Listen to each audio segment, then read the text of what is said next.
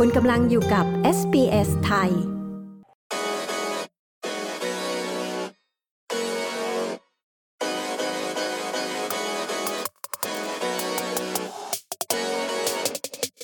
มาถึงช่วงสัมภาษณ์นะคะ SBS ไทยก็จะพาคุณไปพูดคุยกับคุณจักรพันธ์มะพล คนไทยในเมลเบิร์น ที่จะมาเล่าเส้นทางการทำงาน graphic designer ที่ออกแบบภาพหรือดีไซน์ บนหีบห่อบรรจุภัณฑ์สินค้า โดยเขามีผลงานมากมายที่คุ้นตาผู้คนในออสเตรเลีย เขาเล่าถึงการเริ่มต้นจากการลงคอร์สเรียนสั้นๆ ที่ช่วยให้เขาได้เริ่มก้าวแรกในวงการ จนนายจ้างสปอนเซอร์วีซ่าถาวรให้ และได้อาศัยและทำงานในวงการนี้มากว่า 20 ปีในออสเตรเลียค่ะ ดิฉันปริสุทธ์สดใส SBS ไทย มีบทสัมภาษณ์เรื่องนี้ค่ะ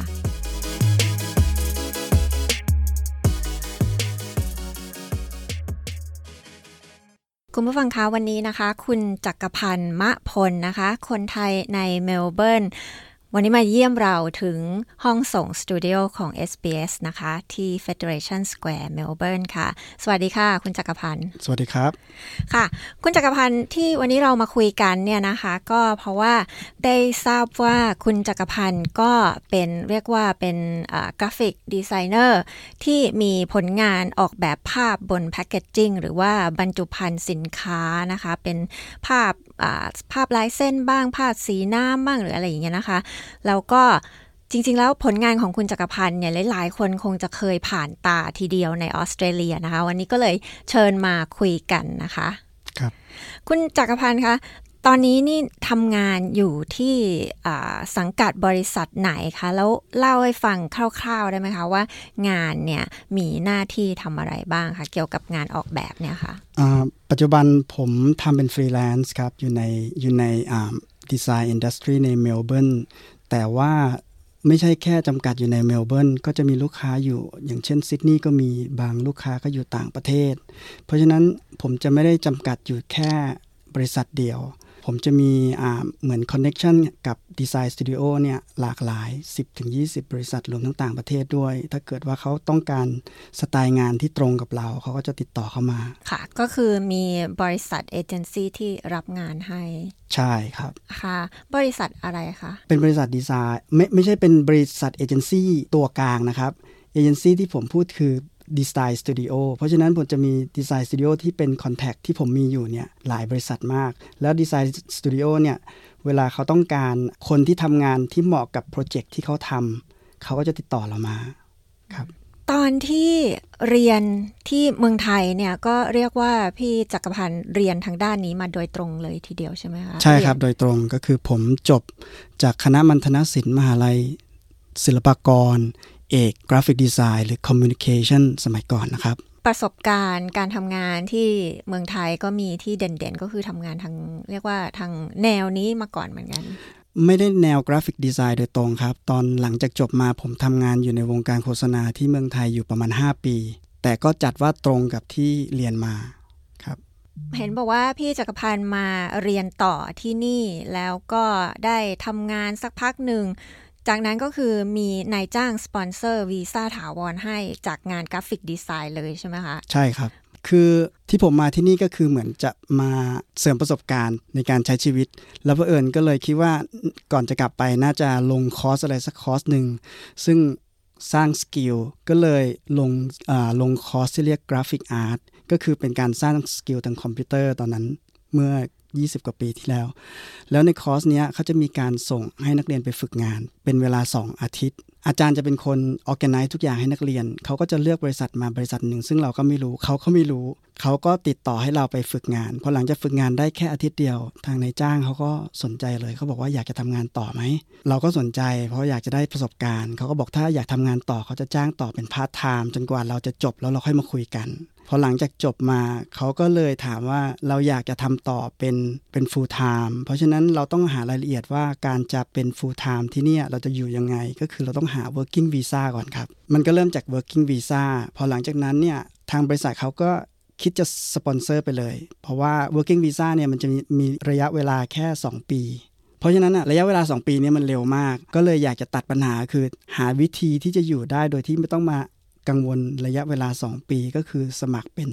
citizenship โดยสปอนเซอร์จากบริษัทครับ อืม ค่ะ ตอนนั้นที่เขาพอมายื่นโอกาสตรงนี้ให้นี่พี่จักรพันธ์ก็โหรีบคว้าไว้เลยใช่ไหมคะใช่ครับ เพราะว่าฟังจากเพื่อนๆหลาย ๆ คน ทุกคนคิดว่าการที่จะหาบริษัทสปอนเซอร์และในสายงานที่ตัวเองจบมาเนี่ยเป็นเรื่องค่อนข้างยาก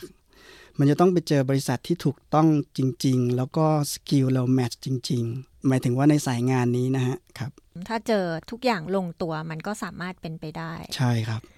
จากการทำงานที่บริษัทมาระยะเวลาหนึ่งเรียกว่าพี่พี่จักรพันธ์ก็ทำงานประจำมาค่อนข้างนานก่อนที่จะมาเป็น ใช่ครับ freelance ผมทำงานบริษัทที่สปอนเซอร์นี่แหละ อยู่ได้ถึง 14 ปี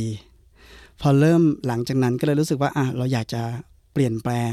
ทำฟรีแลนซ์เพื่อจะสร้างโอกาสในการทำ งานกับคนอื่น บริษัทอื่น สินค้าตัวใหม่ที่แตกต่าง ก็เลยคิดว่าถึงเวลาแล้วเราอยากจะออกมาลองทำฟรีแลนซ์ดูครับ ค่ะ ก็ทำฟรีแลนซ์มานานกี่ปีแล้วคะประมาณ 7 ปีครับ อืม ค่ะ ทีนี้ผลงานการออกแบบของพี่จักรพันธ์อะไรบ้างคะที่เราเห็นผ่านผ่านๆตา เรียกว่าหลายคนอาจจะคุ้นเคย แต่ไม่รู้ว่าอ๋อนี่คนไทยออกอ๋อแบบที่เห็นชัดๆนะครับ ผมทำแบรนด์ Cadbury โดยเฉพาะอีสเตอร์เนี่ยคือผมเนี่ยทำตัว bunny ที่เป็น chocolate bunny ครับยุคแรก ๆของของ bunny ที่มีณปัจจุบัน เพราะว่าดีไซน์มันจะปรับเปลี่ยนไปเรื่อยๆ แต่ว่า original เนี่ยผมเป็นคนออกแบบครับค่ะเรียกว่าช่วงอีสเตอร์ที่เป็นช็อกโกแลต ตัวกระต่ายเนี่ยใช่นะครับ แล้วก็อีกสองสามตัวที่น่าจะรู้จักก็คือมันมี Bega cheese Stringers ซึ่งมันเป็นชีสที่แบบเด็ก pull จากที่แท่งเป็นเส้นเส้นๆ ใช่ ตัวนั้นผมก็ทำซึ่งก็ยังขายอยู่บน shelf เดี๋ยวนี้นะครับค่ะก็ยังมีอยู่แล้วอีกอันนึงที่เด็กๆ 10 ปีที่ผ่านมาน่าจะยังพอรู้จักคือ Zooper Dooper มันเป็นอ่าไอซิโพ เพราะทุกๆ summer เนี่ยเด็กๆ จะต้องกินไอซิโพเนี่ยแล้วมันเป็นแพ็คที่ผมดีไซน์เอาไว้เมื่อเกือบ 15 ปีที่แล้ว เขายังใช้อยู่ เขาเพิ่งจะเปลี่ยนเมื่อ 3-4 ปีที่แล้วครับ แต่ว่าก่อนหน้านั้นเนี่ย run pack นี้นานมากเป็น 10 ปี เด็กๆ น่าจะรู้จักค่ะถ้าเห็นครับถ้าสมมุติผลงานปัจจุบันล่าสุดเนี่ยนะคะเป็นอะไรบ้างคะผลงานปัจจุบันล่าสุดเนี่ยคือหลังจากออกมาทำฟรีแลนซ์เนี่ยมันจะมี combination ระหว่าง design packaging กับ ภาพประกอบ ผลงานภาพประกอบล่าสุดก็มีเยอะแยะนะครับ มีอ่าแบรนด์ Rosella ซึ่งผมเพิ่งจะที่ทำไปเป็นนกแก้ว เป็นใช่เป็นนกแก้ว แบรนด์นั้นนกแก้วผมก็ทำอ๋อแล้วก็ตัวที่ออกใหม่คือซุป เป็นอิลลัส r ต t ชันของซุปของแบรนด์ Rosella ผมก็ทำ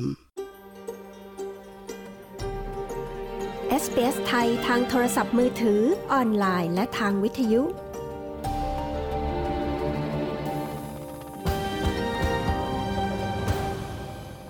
เราก็กำลังคุยอยู่กับคุณจักรพันธ์มะพล คนไทยในเมลเบิร์นที่ทำงานดีไซน์แพคเกจจิ้งสินค้าในออสเตรเลียนะคะ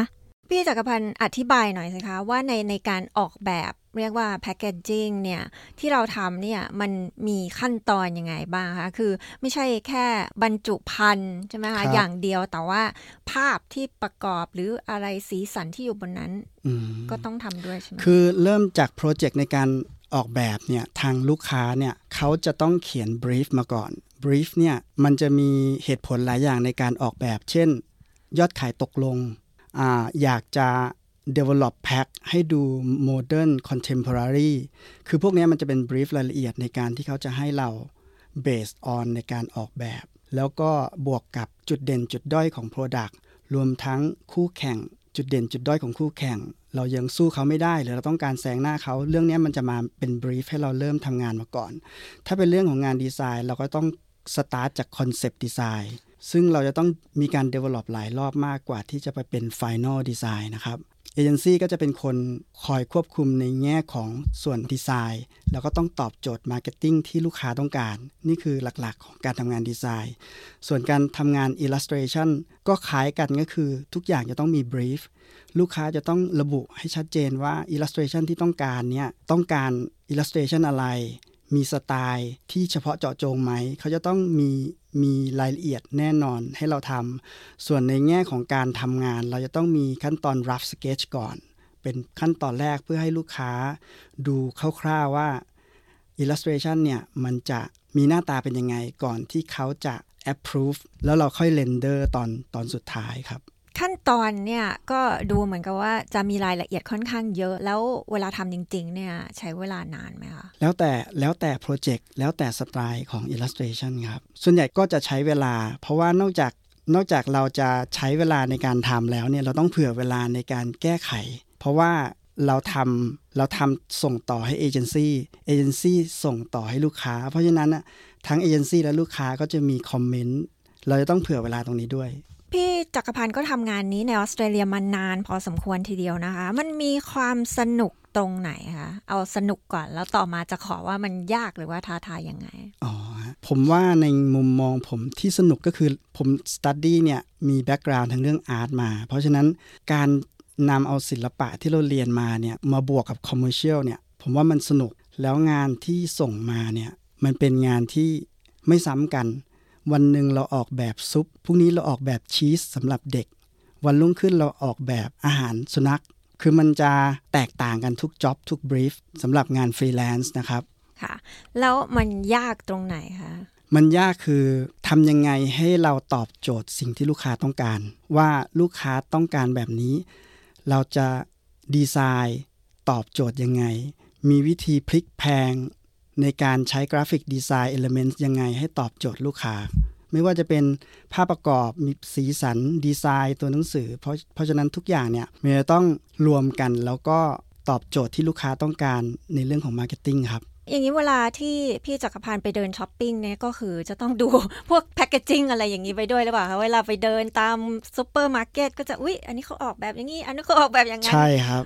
คือผมเนี่ยดูทุกอย่างเลย ไม่ใช่แค่ packaging อย่างเดียว ทุกอย่างมีประโยชน์หมด ดีไซน์ ตัวหนังสือ สีสัน การใช้งาน ไม่ว่าจะเป็นแพคเกจิ้งหรือดีไซน์ตัวอื่น ผมดูในชีวิตประจำวันหมดทุกอย่าง เพราะว่าทุกอย่างเป็นข้อมูลในการทำงานของเราหมด เวลาที่ทำงานออกแบบด้านนี้ให้กับลูกค้าในออสเตรเลียเนี่ยนะคะแล้วก็สินค้าในออสเตรเลียเนี่ยพี่คิดว่ามันมีความแตกต่างจากถ้าสมมุติเราทำงานนี้ที่เมืองไทยไหมคะผมคิดว่าโดยขั้นตอนในการผลิตงานไม่ต่างกันครับ มันจะมี brief มันก็จะมีการ brief งาน แล้วก็จะมีขั้นตอนในการทำงาน มีการ develop ผลงานในแง่ของดีไซน์ เป็น step step จนกว่าเราจะ happy แล้วก็ถึงเป็นผลงาน final ผมว่าโดยขั้นตอนแล้วจะไม่ต่างกันมาก ในการที่จะต้องสื่อสารใช้ภาษาอังกฤษเนี่ยนะคะ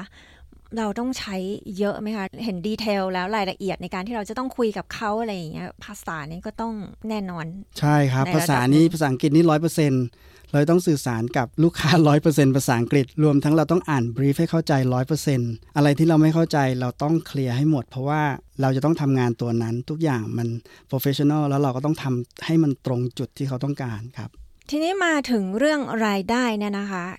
การทำงานด้านนี้ถ้าทำงานให้บริษัท แล้วก็ถ้าทำงานฟรีแลนซ์เนี่ยรายได้ดีไหมคะอ่างานที่ทำอยู่เนี่ยเขาถือว่าเป็นประเภท category professional เพราะว่ามันต้องการ skill ผมว่าค่าตอบแทนก็ต้องค่อนข้างใช้ได้ครับอืมแต่ว่าค่าตอบแทนในเรื่องของทำงานประจำกับฟรีแลนซ์มันจะมันจะต่างกันอยู่แล้วฟรีแลนซ์เนี่ยเราจะไม่สามารถระบุเป็นเดือนได้ เพราะว่า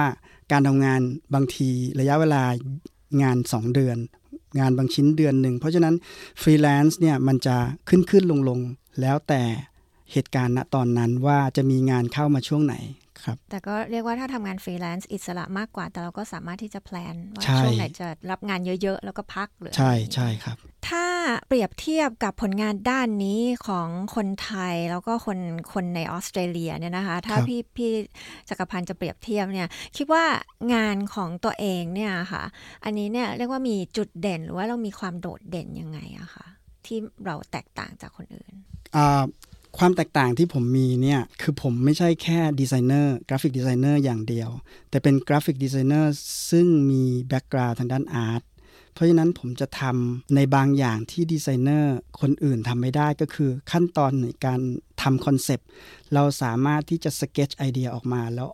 สามารถโชว์ลูกค้า show design studio ว่างานชิ้นนี้ออกมาเป็นยังไง ในระยะเวลาอันรวดเร็ว รวมทั้งเราสามารถ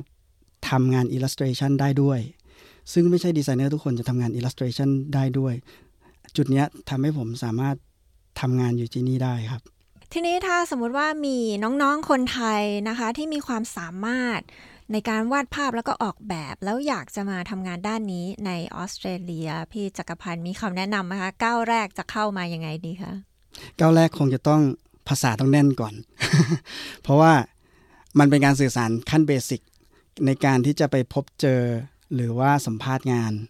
สำหรับน้องๆที่มาเรียนที่นี่ในสายงานนี้ ผมว่าผมเห็นความเป็นไปได้ในแง่ของนักเรียนสามารถที่จะเอาตัวเองเข้าไปอยู่ในวงวงการ industry นี้ได้โดยการขอเข้าไปเป็น intern ครับการการเอาตัวเข้าไปเป็น intern เนี่ยมันทำให้เราสามารถพิสูจน์กับบริษัทได้ว่าเราสามารถทำอะไรได้บ้าง ซึ่งมันอาจจะเป็น step ต่อไปถ้าเขาสนใจ ก็จะ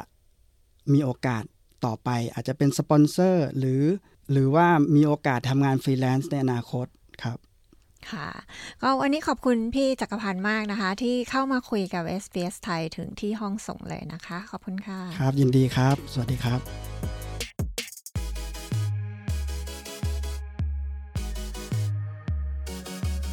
ที่ผ่านไปนั้นก็เป็นการพูดคุยกับคุณจักรพันธ์มะพล คนไทยที่ทำงานดีไซน์แพคเกจจิ้งสินค้าในออสเตรเลียค่ะ